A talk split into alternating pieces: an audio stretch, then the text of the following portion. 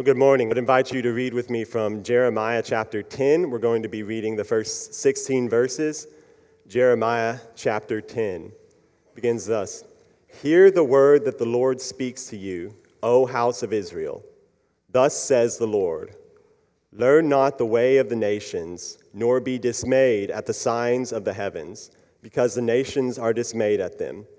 A tree from the forest is cut down and worked with an axe by the hands of a craftsman. They decorate it with silver and gold, they fasten it with hammer and nails, so that it cannot move. Their idols are like scarecrows in a cucumber field, and they cannot speak. For they have to be carried, for they cannot walk. Do not be afraid of them, for they cannot do evil, neither is it in them to do good. There is none like you, O Lord you are great, and your name is great in might. Who would not fear you, O King of nations? For this is your due. For among all the wise of the nations and in all their kingdoms, there is none like you. They are both stupid and foolish. The instruction of idols is but wood. Beaten silver is brought from Tarshish, and gold from Uphaz. They are worked they are the work of the craftsman in the hands of the goldsmith. Their clothing is violet and purple, and they are all the work of skilled men. But the Lord is the true God. He is the living God and the everlasting King. At his wrath, the earth quakes, and the nations cannot endure his indignation. Thus you shall say to them The gods who did not make the heavens and the earth shall perish from the earth and from under the heavens. It is He who made the earth by His power and established the world by His wisdom, and by His understanding stretched out the heavens. When He utters His voice, there is a tumult of waters in the heavens. He makes lightning for the rain and brings forth the wind from His storehouses. Every man is stupid and without knowledge. Every goldsmith is put to shame by his idols. For his images are false, and there is no breadth in them. They are worthless, the work of a delusion. At the time of their punishment, they shall perish. Not like these is he who is the portion of Jacob. For he is the one who formed all things, and Israel is the tribe of his inheritance. The Lord of hosts is his name. All right, will you pray with me one more time before we look at this text this morning? Our Father, we just sang it. Only a holy God this repeated refrain that is part of what we believe about you, part of our confessions, part of what we see from you in your word. Yet, Lord, we confess this morning that we don't always feel it as keenly as we ought, and we often make light of you. So, God, I pray that this morning, in my heart and in the hearts of everyone here this morning, that you would have your proper weight upon us that as we read your word, there would be a keen awareness that we are before the face of the living God. And Lord, I do pray that for each one of us here today, that regardless of how I may stumble, regardless of be it verbal slips, even theological incorrectness, Lord, I pray that people would be able to hear past me, but would, would see how you have declared yourself in your word. And God, I pray that each one of us here would lead this morning with a more profound desire to know you, a more profound desire to make you known and to follow you, and a greater depth of appreciation for the gospel and for what Christ has done to bring us to you. And Lord, we pray all these things in the mighty and powerful name of Christ. Amen. What is the most pressing question? In times of trouble?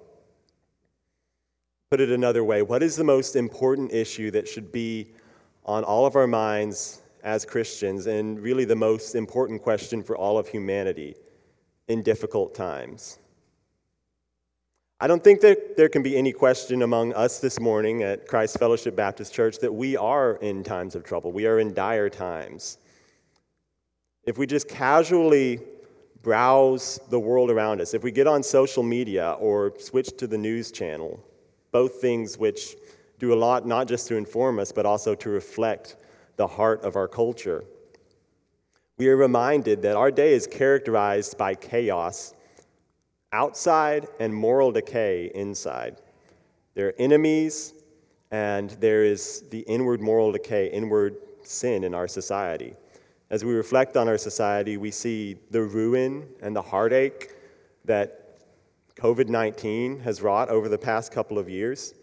Um, we felt that somewhat in our church with people having to miss weeks on end of our Sunday morning gathering and the pain that that causes. But beyond just the physical sickness, we also see the division, the neighbor set against neighbor, and the family member set against family member, and the radical polarization in our society mixed with a uh, uncanny amount of centralization of power and authority in government. On top of that, just recently, we were reminded of the real threat that faces us living in a sinful and war torn world.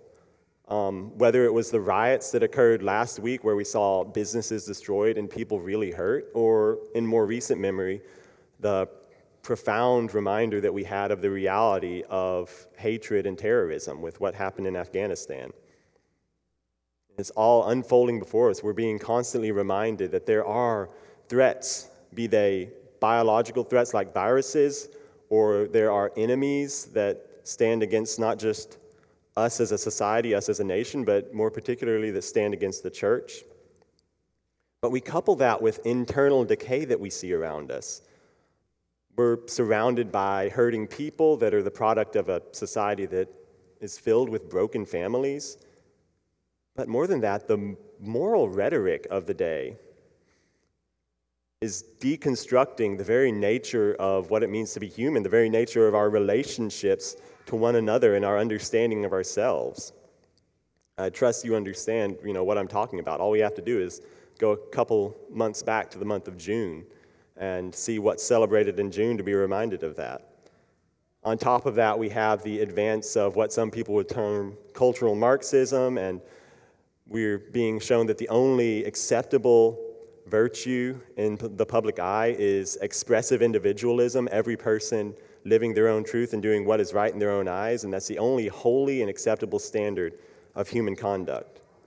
So we look all around us, and it's profoundly clear that we are living in times of chaos, in times of trouble. We are living in dire times.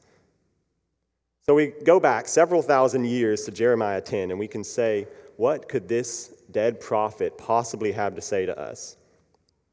Well, I would submit to you that Jeremiah was living in a time that at the most base level was not that different from our time.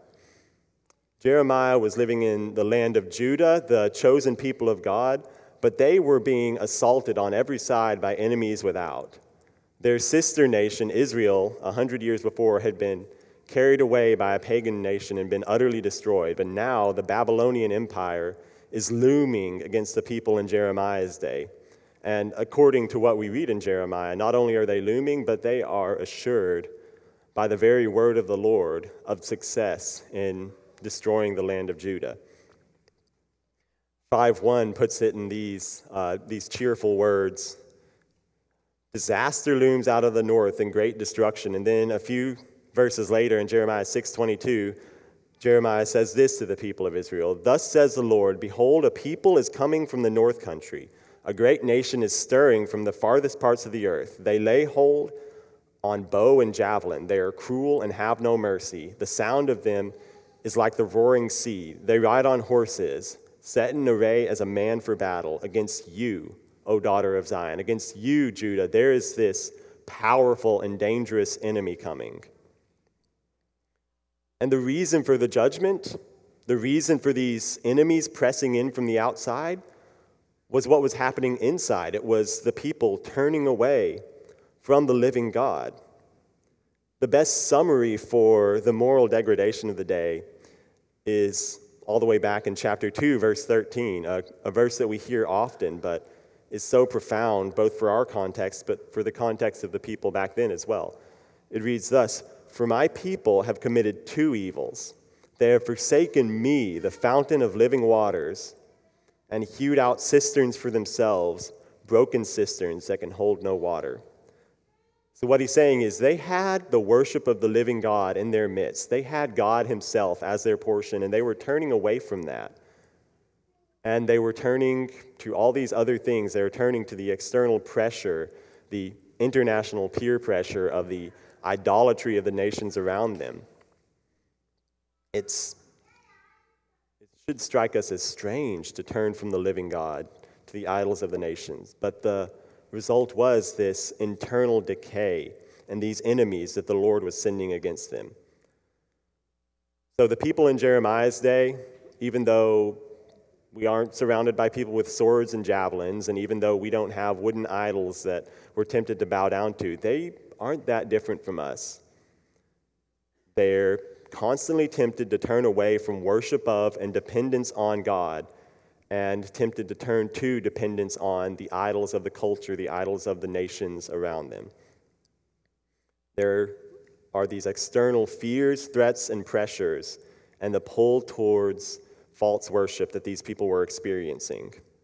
And so, what does Jeremiah have to say to a people like this? Well, I would submit to you that in chapter 10, what we see is what's at the forefront of Jeremiah's mind is what are the people going to worship? And so, in times of trouble, in times of chaos, for each of us in this room, I would submit to you the burning question in our mind should be what are we going to worship? The greatest imperative for us right now is to evaluate what has our heart's affections, what sets our priorities, and where our allegiance is. So the passage itself breaks itself up pretty neatly into, uh, into two parts. The first five verses, Jeremiah is just announcing the idols of the land.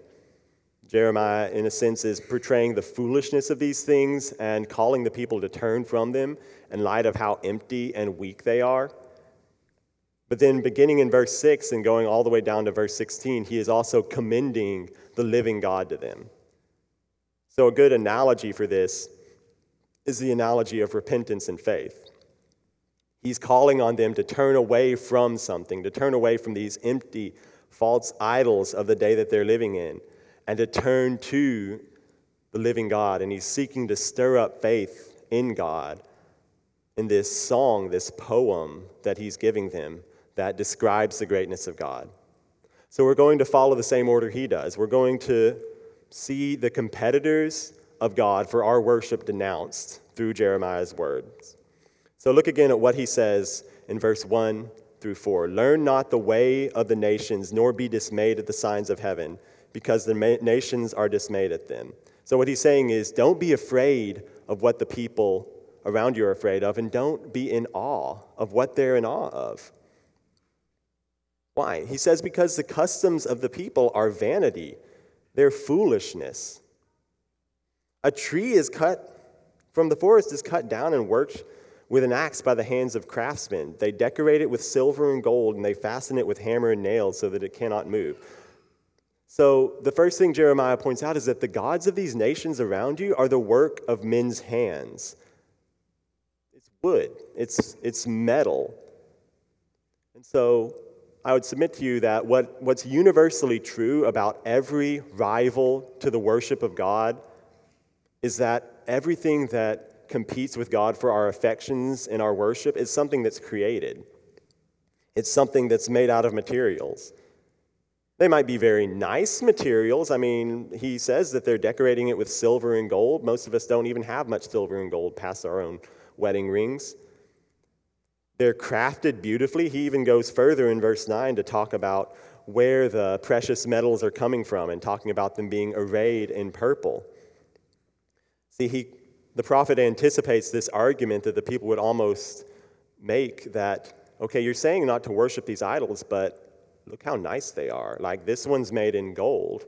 This one's covered in silver. This one's dressed in purple. I can't afford a single piece of purple clothing, Jeremiah. You're saying this is not worthy of my heart's affection when it is so costly, so ornate, so dazzling?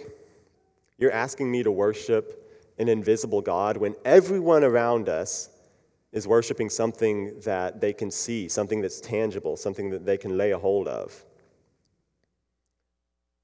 So I think that our hearts, the hearts of the people in Jeremiah's day and the hearts of all people, are pulled toward things which on the outside seem very costly, seem very worthy, seem very ornate. But it's a little more than that, I think, because they were crafting these idols for themselves. So it's not like they, you know, pulled the pocket change out of the mystery syrup in their cup holder in their car and they're like, I'm going to use this to make an idol. People would pool their resources. Rich people would spend their life savings to create these ornate altars and idols. And so we're even more tempted to give our affections to the things that we invest the most in, the most time, the most of our financial resources. But there's nothing in this world that should pull our affections and our hearts away from the living God. So humanity always has this pull to give our hearts to the things that we make with our hands.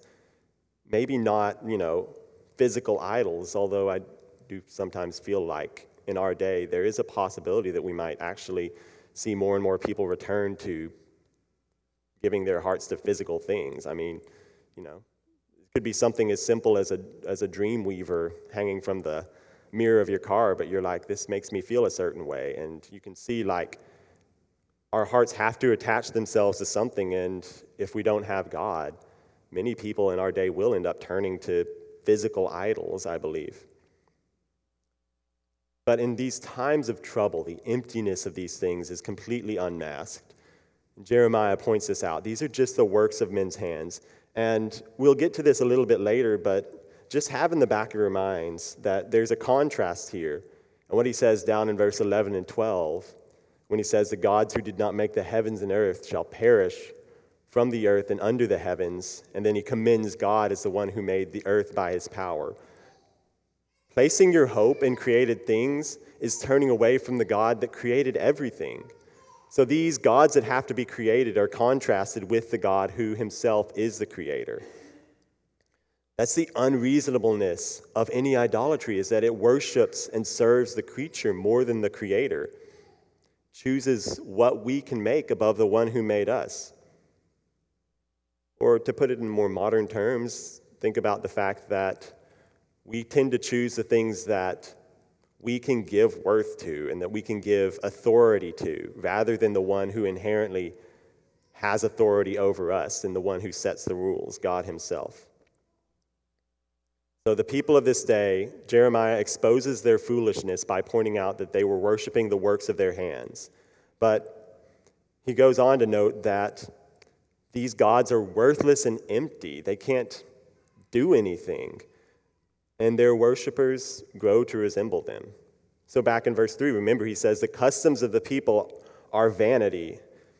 That echoes some words that he said back in verse 5 of chapter 2. The Lord is pleading with his people to return to him, and he says, What wrong did your fathers find in me that they went far from me and went after worthlessness and became worthless?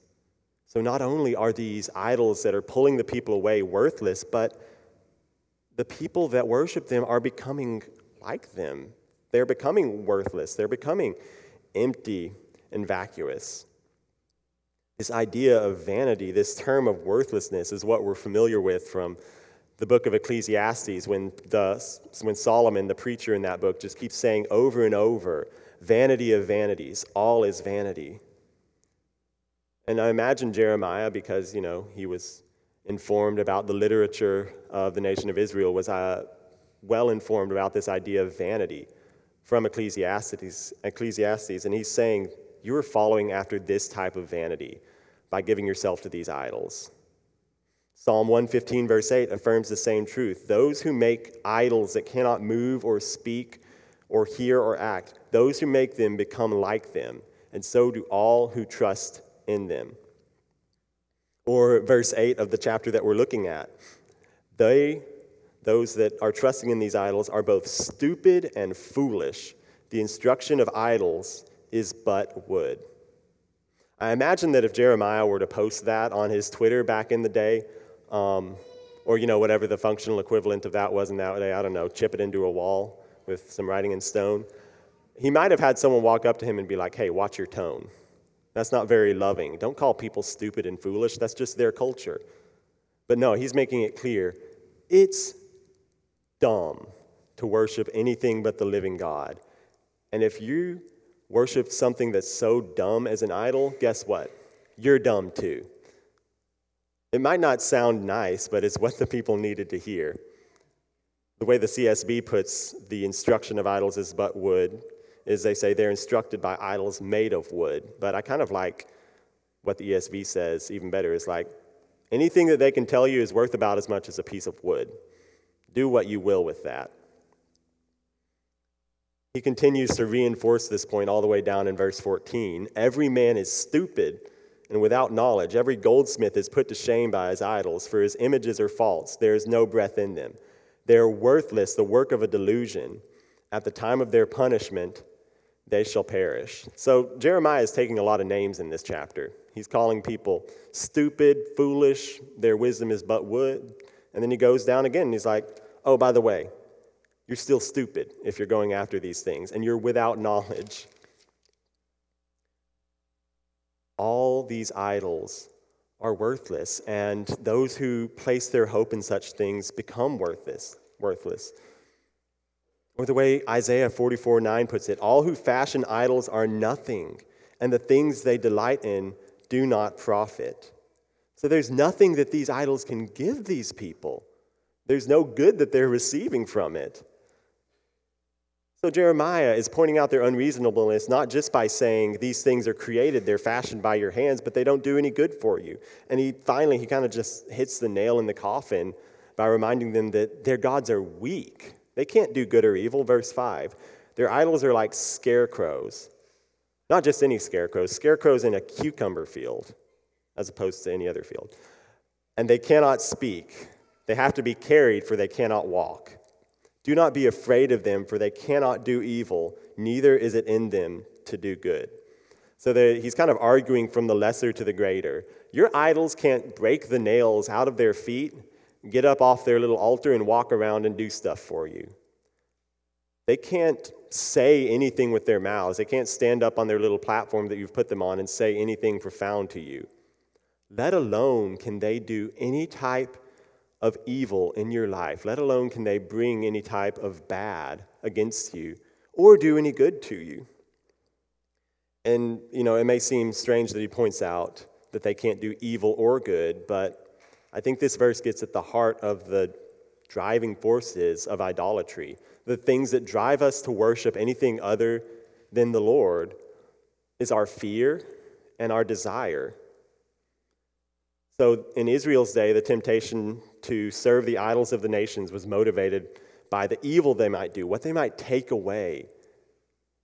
And so I would pose to you the question Are you tempted to give your affections, to give your time and your resources away from the Lord into something else because you're afraid you might lose something? Or the other side, doing them good? Do you have a desire that for you is so profound, that for you is so ruling, that you take your affections away from the Lord.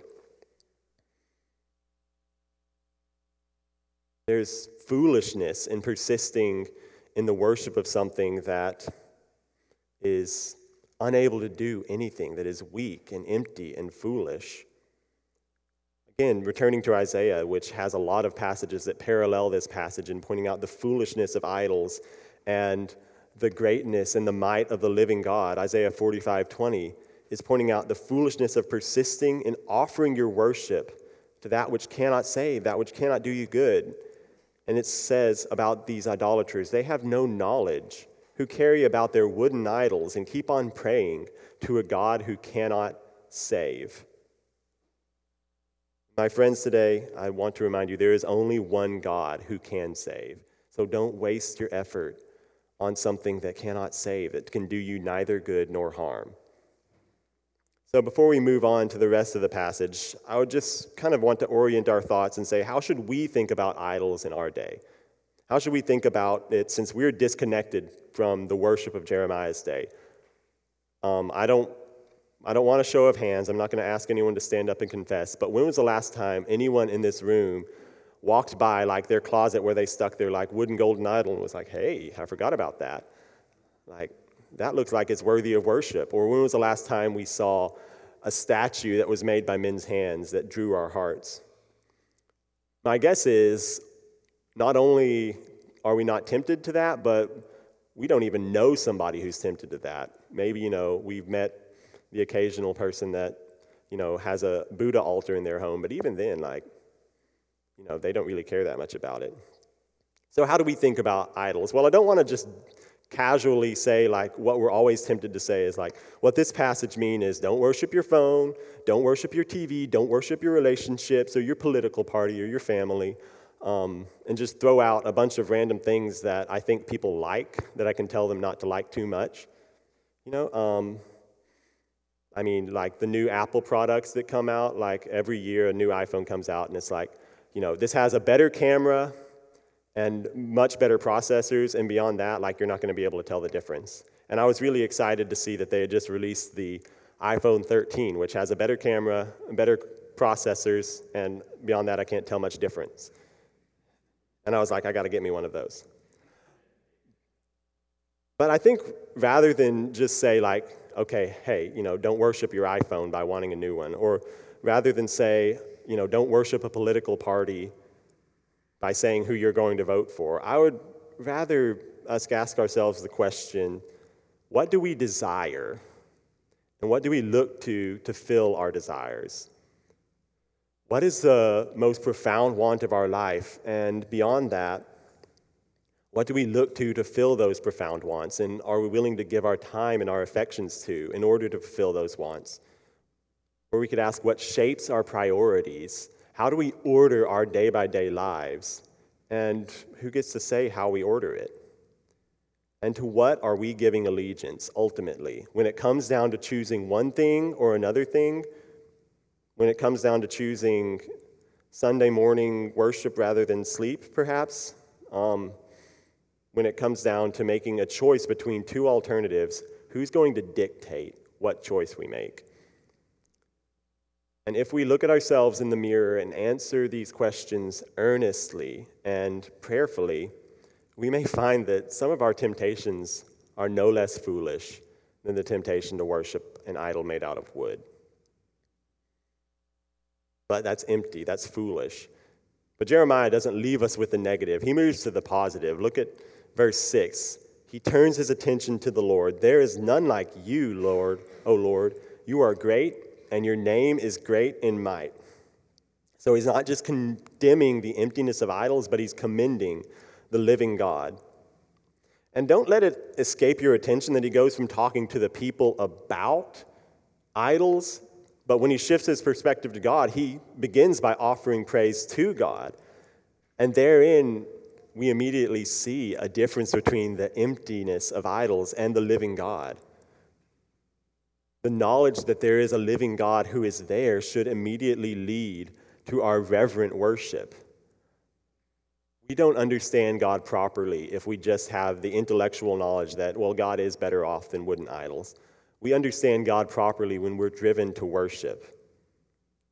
Again, note the contrast. The fact that Jeremiah speaks to God underlines the fact that idols can't hear you and idols can't speak, but there is a God who hears and who sees Jeremiah. And so, even as he's writing this to these people, even though as he's speaking this oracle to the people of Israel in his day, when his heart turns to God, he has to speak directly to God to acknowledge God hears what I'm saying and God sees all of us. So he asks this question Who would not fear you, O King of nations? For to you this is for this is your due, rather. Who would not fear you, for this is your due? That's where I get the, the sermon title, is that at the end of the day, in times of trouble, our deepest need is to give God his due give God his due, not just in the sense of somebody owing something to a creditor. That is true. We owe God our worship and our allegiance. But Jeremiah, I think he means something, something else here. He means this is fitting. This is what's right. This is reasonable. And he's going to go on to demonstrate this. But before we go on to see what else he says, let's pause to think a little bit about this idea of fear. We don't like the idea of fear these days. Um, we go to great lengths, both as a society and as individuals, so that we don't feel like we have to be afraid of death and we don't want to be afraid of many things. But the fear that he's talking about here isn't the same type of fear that he's saying not to have against the gods of the nations. The people who worship other gods live in this servile, this trembling fear of what might happen to them or what might be taken away from them if they don't worship. And while it is true that the fear of God indeed involves a real fear and understanding that the Lord owns all the power over us, there's also this idea of reverence, adoration, and devotion that the character of God elicits from us. Psalm 211, after asserting that God has so much power over the nations that he laughs when they sit in array against him, calls on the people to do this serve the Lord with fear and rejoice with trembling. So, even as we fear God, we're compelled not only to obedience, but to rejoicing. And so, yes, fear the Lord. Fear is due to the living God, but let your fear be a fear that rejoices. Let it be a happy fear. It is much better to live in fear of the living God who loves you and who cares for you than it is to live in fear of empty idols who can do you no good. So, this biblical idea of fear is a response to the character of God. For instance, back in the Exodus, the people are called to fear the Lord because they had seen what he had done in rescuing them from the land of Egypt. And we continue to read in the books of the law, in those first four books after Genesis Exodus, Numbers, Leviticus, Deuteronomy. I know I didn't get the order right just there, but whatever. The books of the law are filled with this language of fear, of saying, Fear the Lord and obey, fear the Lord and worship him. But the fear of the Lord, lest we say, this, that's an Old Testament idea, okay? Miss me with that Old Testament stuff. Let me get to the good stuff where we don't have to fear God in the New Testament. It doesn't go away in the New Testament. We are people who still serve God who must be feared. People responded in fear to Jesus himself. When Jesus first called his disciples, think of the time in Luke 5 when he gets in the boat with them and he tells them where to cast the net.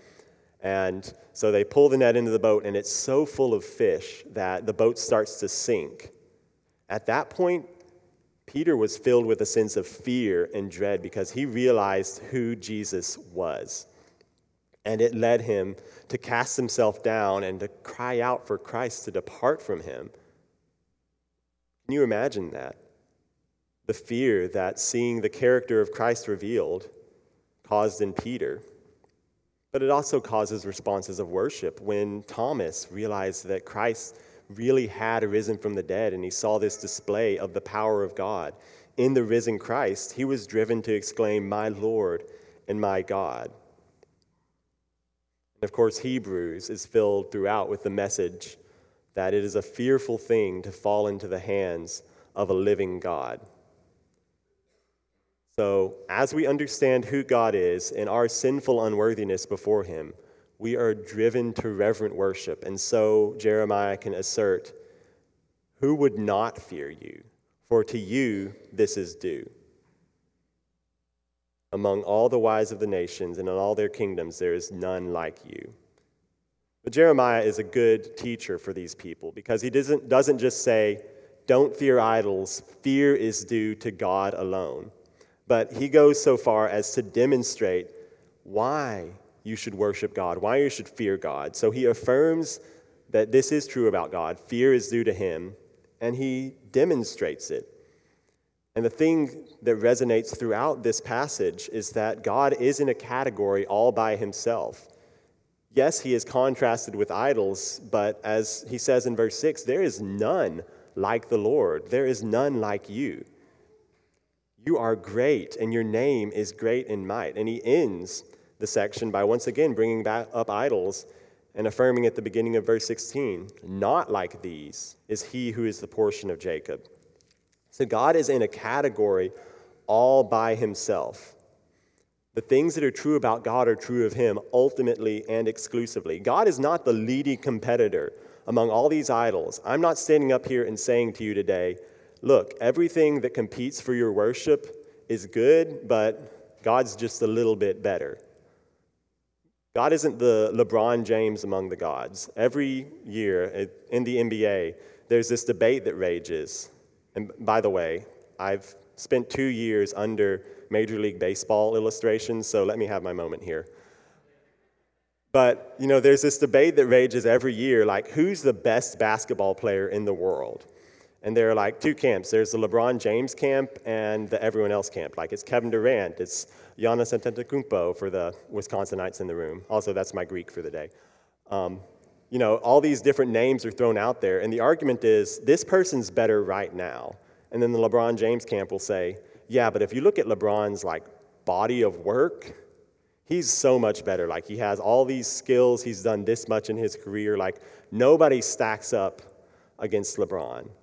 And so there's not an argument here that's like, well, God was God first. And so all these other things that compete for your affection, they came along second. And so, like, sure, they have a claim to Godness, they have a claim to our worship, but God's claim is the biggest claim. So let's go ahead and worship God. God is not a leading competitor, God is in a category all by himself. He alone possesses all power, He alone possesses all might. He alone possesses all wisdom and authority. Every authority on earth is a derived authority. All wisdom on earth is derived wisdom. All knowledge on earth is derived knowledge. God is the greatest object of our worship. He is our maker, and He is the only true supplier of all true goodness and all true beauty and all truth. This is one of the reasons why we have over and over again in Scripture a description of God as the one who is holy, holy, holy, as the one who is completely set apart. So God is exclusive. God is in a category all by himself. So, um, you know, Jeremiah's not playing, you know, Israel idol here, like, um, world's greatest God or, you know, the, the, the best of the deities that you can worship. He is affirming about God that there is nobody like him, that God himself is set apart. What are the things that he says about God? Well, unlike all competitors, God is an everlasting king who judges the nations.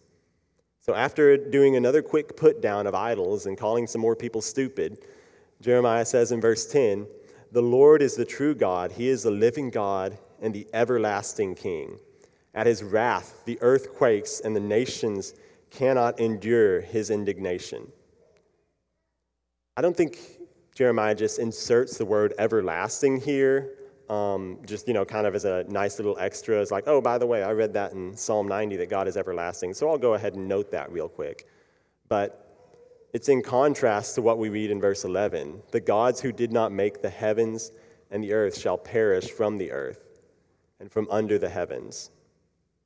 So God was here before you, but God was also here before everything that could have a claim on your worship, and God will be here long after all these things. He alone is the everlasting king. And he is a kingdom, according to this, he is a king, rather, according to this verse, who is able to dispense both temporary and final judgment against the nations and the whole world. So we think, we think as the nations stand up in rage against the living God, as the Taliban asserts that Allah is the one to be praised and life should be lived in conformity to Him. That does not take God by surprise, but God is the one who will shake the nations. God is the one who shook Egypt and freed the people of Israel. God is the one who destroyed Babylon when He brought the people of Israel back. Where is Babylon now? Where's Alexander the Great's kingdom? Where is Rome that stood for so many centuries? Frankly, where's the British Empire? I know, like, we still see its effects, but are we really intimidated by an old lady in a hat that waves at people right now? Do we really think she has any sway over our lives? And just as surely as those nations were in the hand of God, China's in the hands of God. Russia is in the hands of God. The Taliban, the Taliban is in the hands of God, and he can make the earth quake, and the nation cannot endure his indignation. And yes, the USA, is in the hands of God. The one who sits in the heavens laughs at all of our show of power. So, contrast this object of worship, this God who holds the very nations in his hands and who can make the earth quake at his indignation. Contrast him with an idol that the nations have to make for themselves, with the gods that we have to set up for ourselves. There's no comparison. This should compel our fear and worship, knowing that we are in the hands of God who can shake the earth and the nations. Returning to Hebrews, the author of Hebrews quotes the passage and says, At this time his voice shook the earth, but now he has promised, Yet once more I will shake not only the heaven, but also, not only the earth, but also the heavens. This phrase, yet once more, indicates the removal of things that are shaken, that is, the things that have been made in order that the things that cannot be shaken may remain. So, God, who we know through Christ, is going to shake the earth. Verse 28 Therefore, let us be grateful for receiving a kingdom that cannot be shaken. And thus, let us offer to God acceptable worship with reverence and awe, for our God is a consuming fire. Again, the New Testament affirms God is going to shake the nations. God is a judge, and this should compel our fear filled, delightful worship.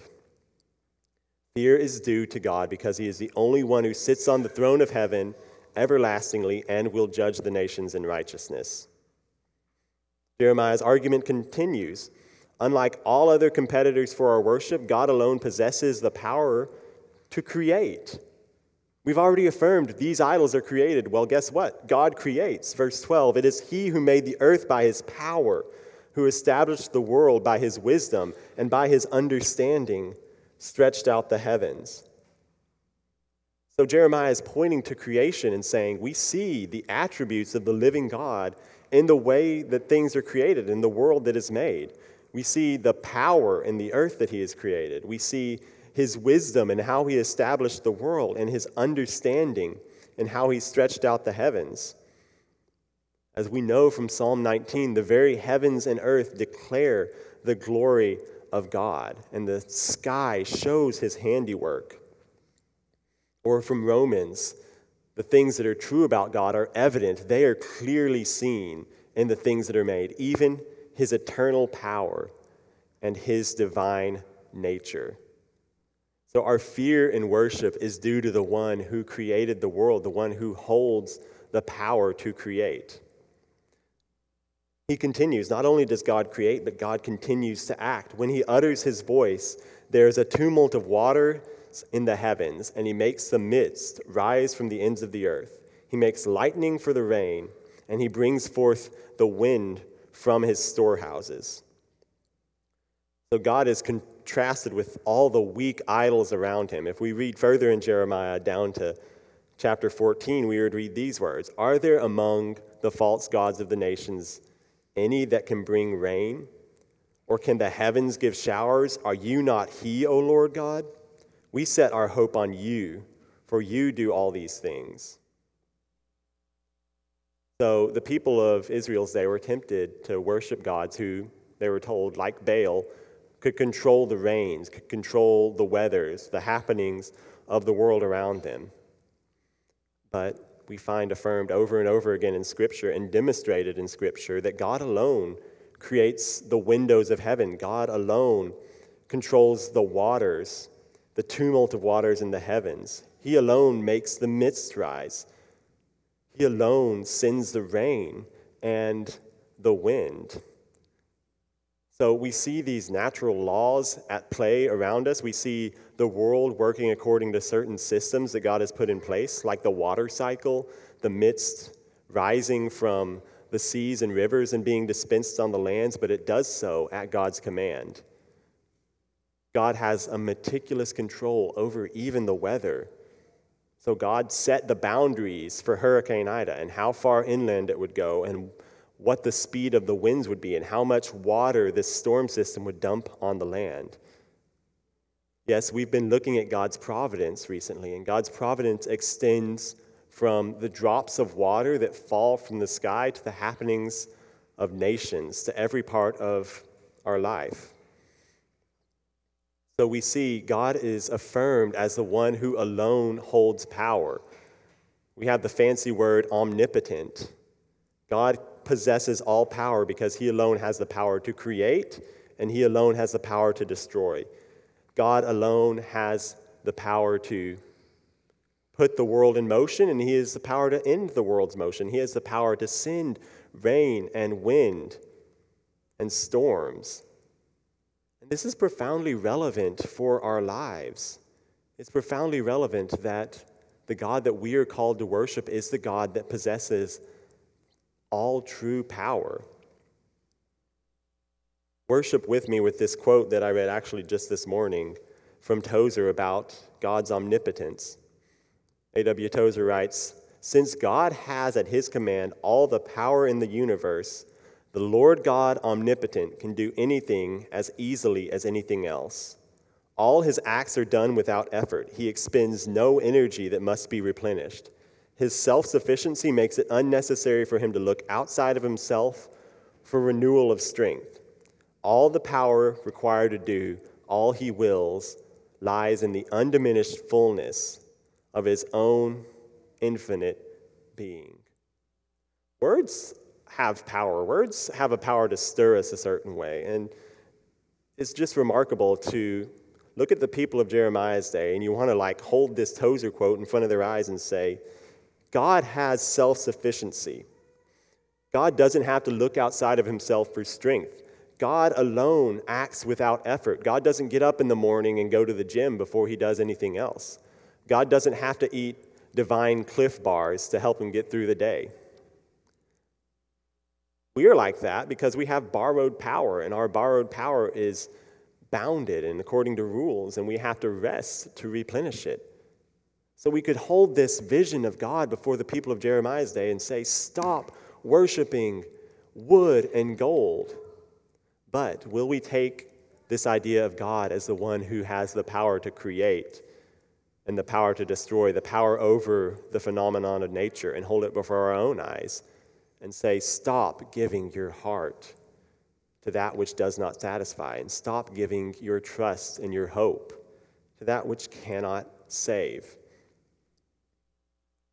The God of all power, what a basis for worship, hope, and trust. And I hope we see the profound practicality of this if we affirm what is true about God to our souls when we read the scriptures, if we're soaking ourselves in the Psalms and in Job and in Isaiah 40 through 53 and all these other great passages that describe the character of God and his power and his wisdom and his understanding, his power over the nations, then we will not fear when we open our news apps in the morning. We will not fear when we turn on the news channel and everyone around us, and it just seems so often that even Christians want us to fall into this. Everyone seems to be falling into the, ah, the sky is falling. We're going to die. And guess what? There's no hope. We won't be shaken when we're given that silly message because we understand who God is, we understand the extent of his power. People in Jeremiah's day couldn't understand it because they were placing hope in things that ultimately couldn't even move themselves, let alone send rain, let alone speak, let alone do them good or evil. But what a basis for worship, hope, and trust we have in the God who made the earth by his power and established the world by his wisdom, who stretched out the heavens by his understanding. Yea, more than this, who controls all things even now, who utters his voice, and there is a tumult of waters in the heavens, who can tell a hurricane where to go, who can, who can bring new life to a ruined soul, who can raise his son from the dead after his son bore the full eternal wrath of God against sin, who displays such power this God is a God that we can trust and a God that we should fear because this is due to him. It's fitting that we should give this hope and trust and fear to the God who exists, the living God. And so, just quickly, Jeremiah kind of ends with a zinger. He ends with a, a really beautiful note. Because after acknowledging that God possesses all this power, he notes again, every man is stupid and without knowledge. Do you not understand, O people of Judah, O people of Israel, O house of Jacob, do you not understand how dumb idols are now? Do you not understand how worthless they are? Are you stupid? Every goldsmith is put to shame by his idols, for his images are false, and there is no breath in them. They are worthless, the work of the delusion. At the time of their punishment, they shall perish. So all of this is going to perish. But listen to what he says, how he summarizes everything that he says about God. Not like these is he who is the portion of Jacob, for he is the one who formed all things, and Israel is the tribe of his inheritance. The Lord of hosts is his name. I hope the people in Jeremiah's day said hallelujah when Jeremiah said this to them The God who possesses all power the God to whom all fear is due, this is your God. And you're his people. He affirms that God is the portion of Jacob. He doesn't just say that Jacob is his portion, he affirms that later, that the tribe of Israel is the tribe of his inheritance. So Israel belongs to God. That's a given. But God belongs to his people in a way that that no other people can relate to him.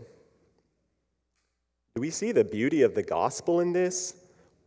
One of the profound beauties of the gospel is that it brings us to God. It doesn't just make us right with God, it brings us into a right relationship with Him.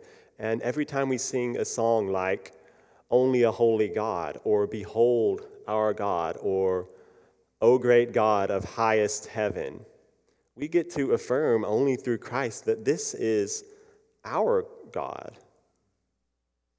We turn to the scriptures and respond to God in fear and adoration and worship and a sense of ownership, too.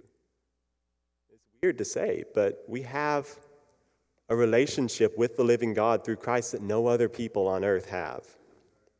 So don't discount getting to come together for worship. Don't discount um, quotes from systematic theologies that Jeff might use, and don't discount songs that are just about God's power and might just because you know it doesn't seem to have any direct bearing on like your conflicts with your teenagers this morning it has profound impact on that because this is our god this is our lord this is the one who is our portion, and we are his inheritance through Christ. The Lord of hosts is his name. Jeremiah ends. And so, how do we how do we use this? How do we apply this to ourselves? Well, just a few things, um, just to affirm what the passage has already said that the Lord is to be feared. But this isn't something that we just assume, and this isn't something that is necessarily automatic for us, but the fear of the Lord has to be stirred up day by day.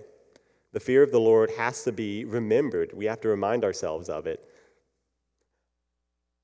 every morning by studying God in His Word, by seeing what the Lord says about Himself. So when you get to Psalm 19 or Isaiah 40 in your Bible reading plan, don't just be like, I got to read this real quick so I can get to my New Testament passage for the day.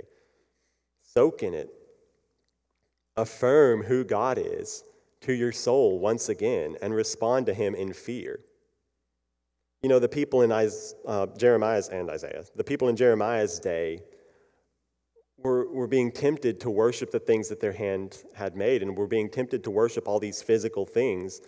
And the, they were essentially being tempted to worship the good things that God has given. God gave silver and gold, God gives rain, God gives the heavens. But I would commend you today to let the things that God has put in your life that display His power and His goodness, your family, your friendships, the sun and the moon and the rains and the cool weather and the warm weather, let everything that you've been given be a conduit to turn your heart to praise the Lord. So let the fear of the Lord be stirred up in you every time you look at God in Scripture. And conversely, look at God in Scripture frequently to stir up the fear of the Lord in yourself. But another application is to turn away from idolatry. Um, and again, I know it's easy for us to dismiss this and say, I do not have a, a wooden God in my house, I promise you. And like, even if Indiana Jones were to come and bring me that little gold idol he stole from that temple that one time, I wouldn't be tempted to worship it. But essentially, I want to say look at what your heart's affections are given to, what you desire, and where your allegiance is and acknowledge reality. Idolatry is essentially nothing more than escape from reality and uh, seeking to escape from the reality that God alone possesses power and immortality, that God alone creates, but rather live in the reality that there is a God who created us, to whom we owe allegiance, and He is good. And finally, just remember that the real supply of all true good is nothing else in this life but God Himself. It's not a wooden idol, and it's not the latest gadget or gizmo, and it is not your family or your relationships or your political party, even though I said I wasn't going to say that. The only supplier of all true and lasting good is God Himself. So actively set your hope on Him. Invest in something that is lasting. Invest your life and your hope and your trust in the living God. And rejoice knowing that we can know this God through Christ in a way that even goes beyond anything that the people in Israel's day ever could have imagined. Let's pray. Father, we thank you for this passage and we thank you for the profound reality, the profound truth that you are God and that there is no other. And yet, Lord, I would say once again that we do not always feel this or understand it to be so as clearly as we ought. But God, I pray that your word would move and that it would bear fruit, that it would not return to you void, that we would see your power, that we would see your handiwork in creation and your handiwork in creating a new life and a new soul in a Christian, and that we would rejoice and trust in you. And Father, we pray all these things in Christ's name.